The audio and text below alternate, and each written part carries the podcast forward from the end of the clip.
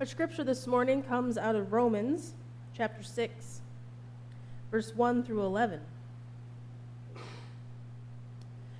What then are we to say?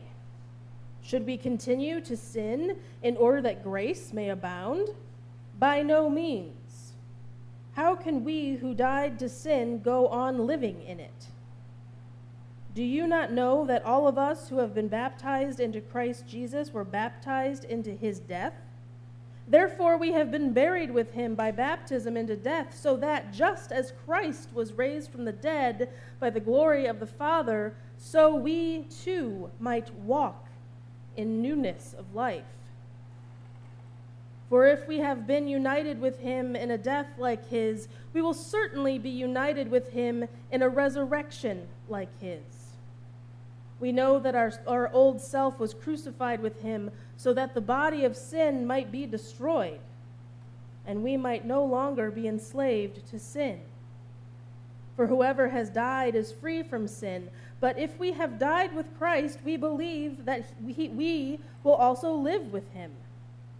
We know that Christ, being raised from the dead, will never die again. Death no longer has dominion over him. The death he died, he died to sin once for all. But the life he lives, he lives to God. So you also must consider yourselves dead to sin and alive to God in Jesus Christ. The word of God for the people of God.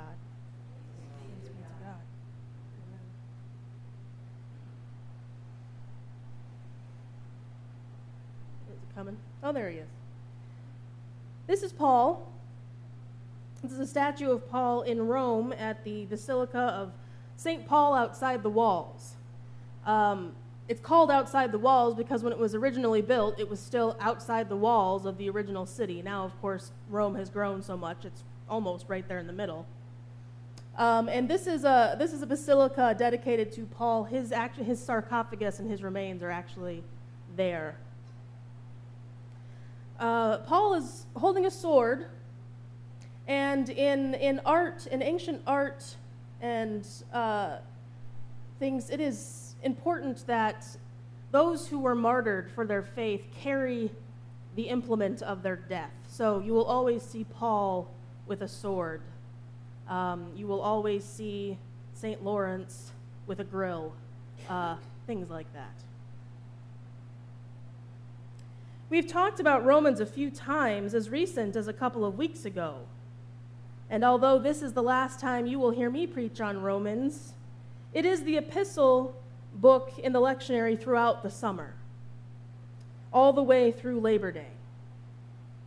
The Revised Common Lectionary is a good way to familiarize yourself with the Bible, and it's a great way to start a devotion routine if you happen to be looking for one. A simple Google search will bring it up.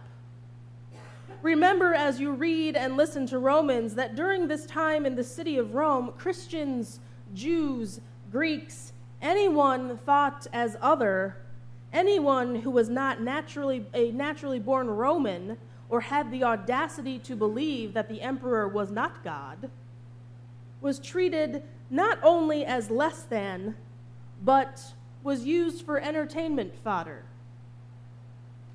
as Paul wrote to the Christians in Rome, he reminded them of the importance of their faith in God and in Jesus Christ and in the Holy Spirit. It would not be long until he returned to the city himself and faced a death that many Christians of the time faced in that city. Unlike Peter, who was crucified, Paul was beheaded. In this bit of Paul's letter to the Roman Christians, he was encouraging them to remember their baptism. While they were surrounded by those who did not have their best interest at heart, and while they sur- were surrounded by temptations, Paul reminded them that through their baptism, their old ways died with Christ. And with his resurrection, came their resurrection as a Christian people. Through the sacrament of baptism, we are united with Christ, connected with Christ through all the ages, so, complete, so completely that we share in his death and his resurrection. We, when we received the water at our baptism, our old self died. We put on Christ, and thus we must let the old ways fall away. Through baptism, we are dead to sin and alive to God. Someone who is baptized cannot remain in a life of sin without betraying who they have become through water and the Spirit. Paul spoke about the grace of God and that the grace of God is big enough to cover any sin. But he made sure to articulate to the people that just because God's grace can cover any sin, they are by no means meant to keep sinning. God in Jesus Christ has the power to right our wrongs, no matter how big they are. But this is, as Paul states throughout his letter, by no means an invitation to continue to do wrong.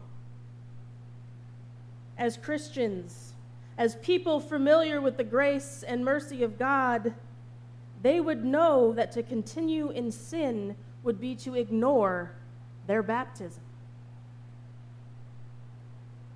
and to ignore the baptism, the death, and the resurrection of Christ. Paul brings us an understanding that baptism is a type of exodus. Just as Israel once under the, was once under the control of Pharaoh, humanity was also under the control of sin. And just as Pharaoh's power over the people of Israel was destroyed when they passed through the waters of the Red Sea, so the power that sin has on our lives is destroyed when we receive the water at holy baptism. But we know through our own life experiences that just because we are baptized, it does not mean we are not met with daily challenges against sin. Again, Paul's understanding of baptism is like the Exodus. Israel passed through the water, saved, but into the wilderness, far from the promised land. But God was traveling with them. God was with them every step of the journey. God is with us every step of our journey, reminding us that sin no longer holds dominion over us.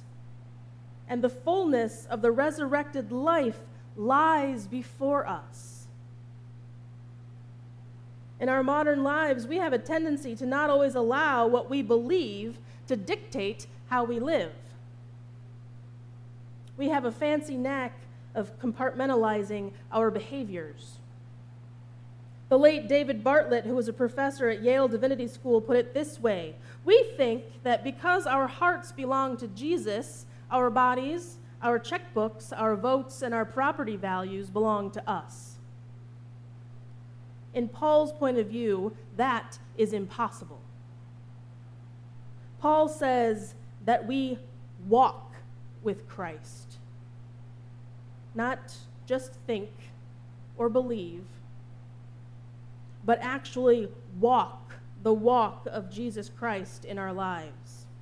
We have been buried with him by baptism into death, so that just as Christ was raised from the dead by the glory of God, we too might walk in the newness of life.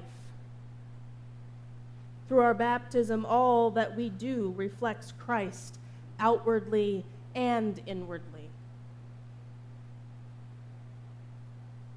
We are now going to take a look at our baptismal vows. These vows may have been made on our behalf as infants, and we confirmed them when we became old enough to answer for ourselves.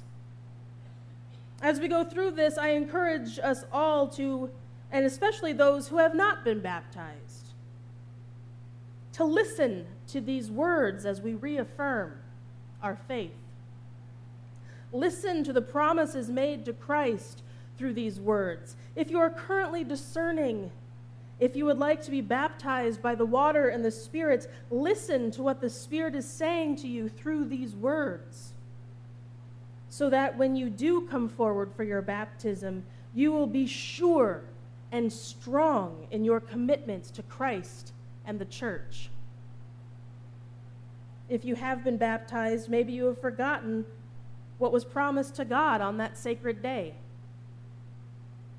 We only receive the water once, it does not wear off. It is strong enough to withstand our lives no matter what we have done. But we are encouraged to reaffirm our faith and our vows from time to time. Siblings in Christ, through the bapti- sacrament of baptism, we are initiated into Christ's holy church. We are incorporated into God's mighty acts of salvation and given new birth through water and the Spirit. All this is God's gift offered to us without price. Through the confirmation and the reaffirmation of our faith, we renew the covenant declared at our baptism, acknowledge what God has done for us, and affirm our commitment to Christ's holy church. As these questions are asked, if you agree, respond with I do. On behalf of the whole church, I ask you do, re- do you renounce the spiritual forces of wickedness, reject the evil powers of this world, and repent of your sin? Do you accept the freedom and power God gives you to resist evil, injustice, and oppression in whatever forms they present themselves? Do you confess Jesus Christ as your Savior? Put your whole trust in His grace and promise to serve Him as your Lord in union with the church that Christ has opened to people of all ages, nations, and races.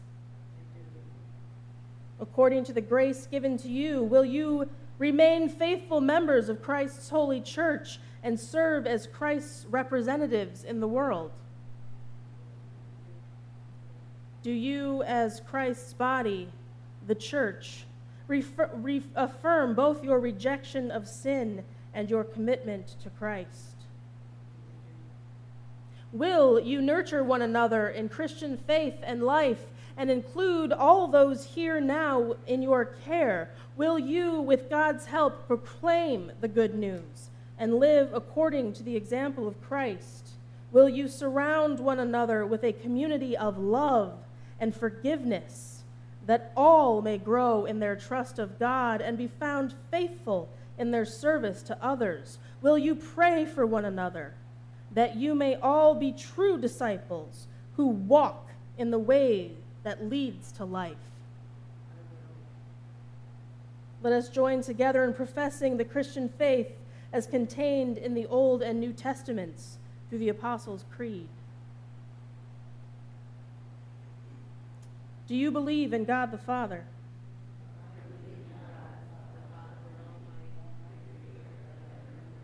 Let's have a little bit of life as we commit ourselves to Christ, shall we? Let's start again. Do you believe in God the Father?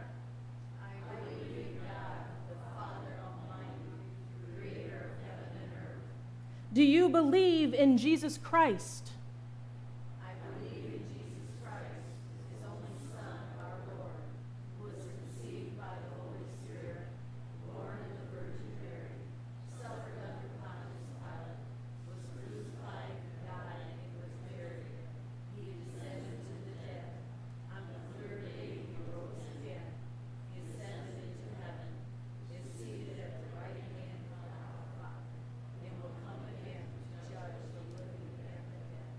Do you believe in the Holy Spirit?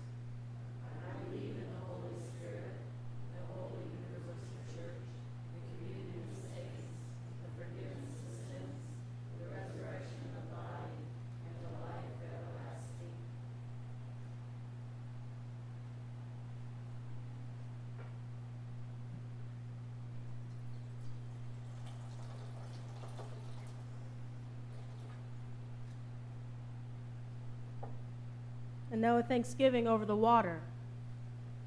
The Lord be with you. Let us pray. Eternal Father, when nothing existed but chaos, you swept across the dark waters and brought forth light. In the days of Noah, you saved those on the ark through water. After the flood, you set in the clouds a rainbow. When you saw your people as slaves in Egypt, you led them from freedom through the sea. Their children you brought through the Jordan to the land which you promised.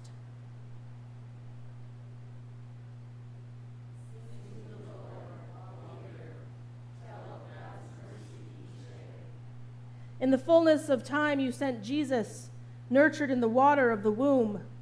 He was baptized by John and anointed by your Spirit.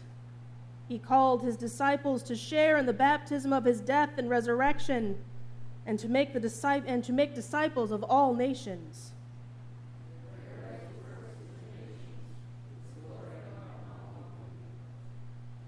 Pour out your Holy Spirit to bless this gift of water and those who have received it, to wash away their sin and to, and to continue to clothe them in righteousness throughout their whole lives, that dying and being raised with Christ, they may share in his final victory.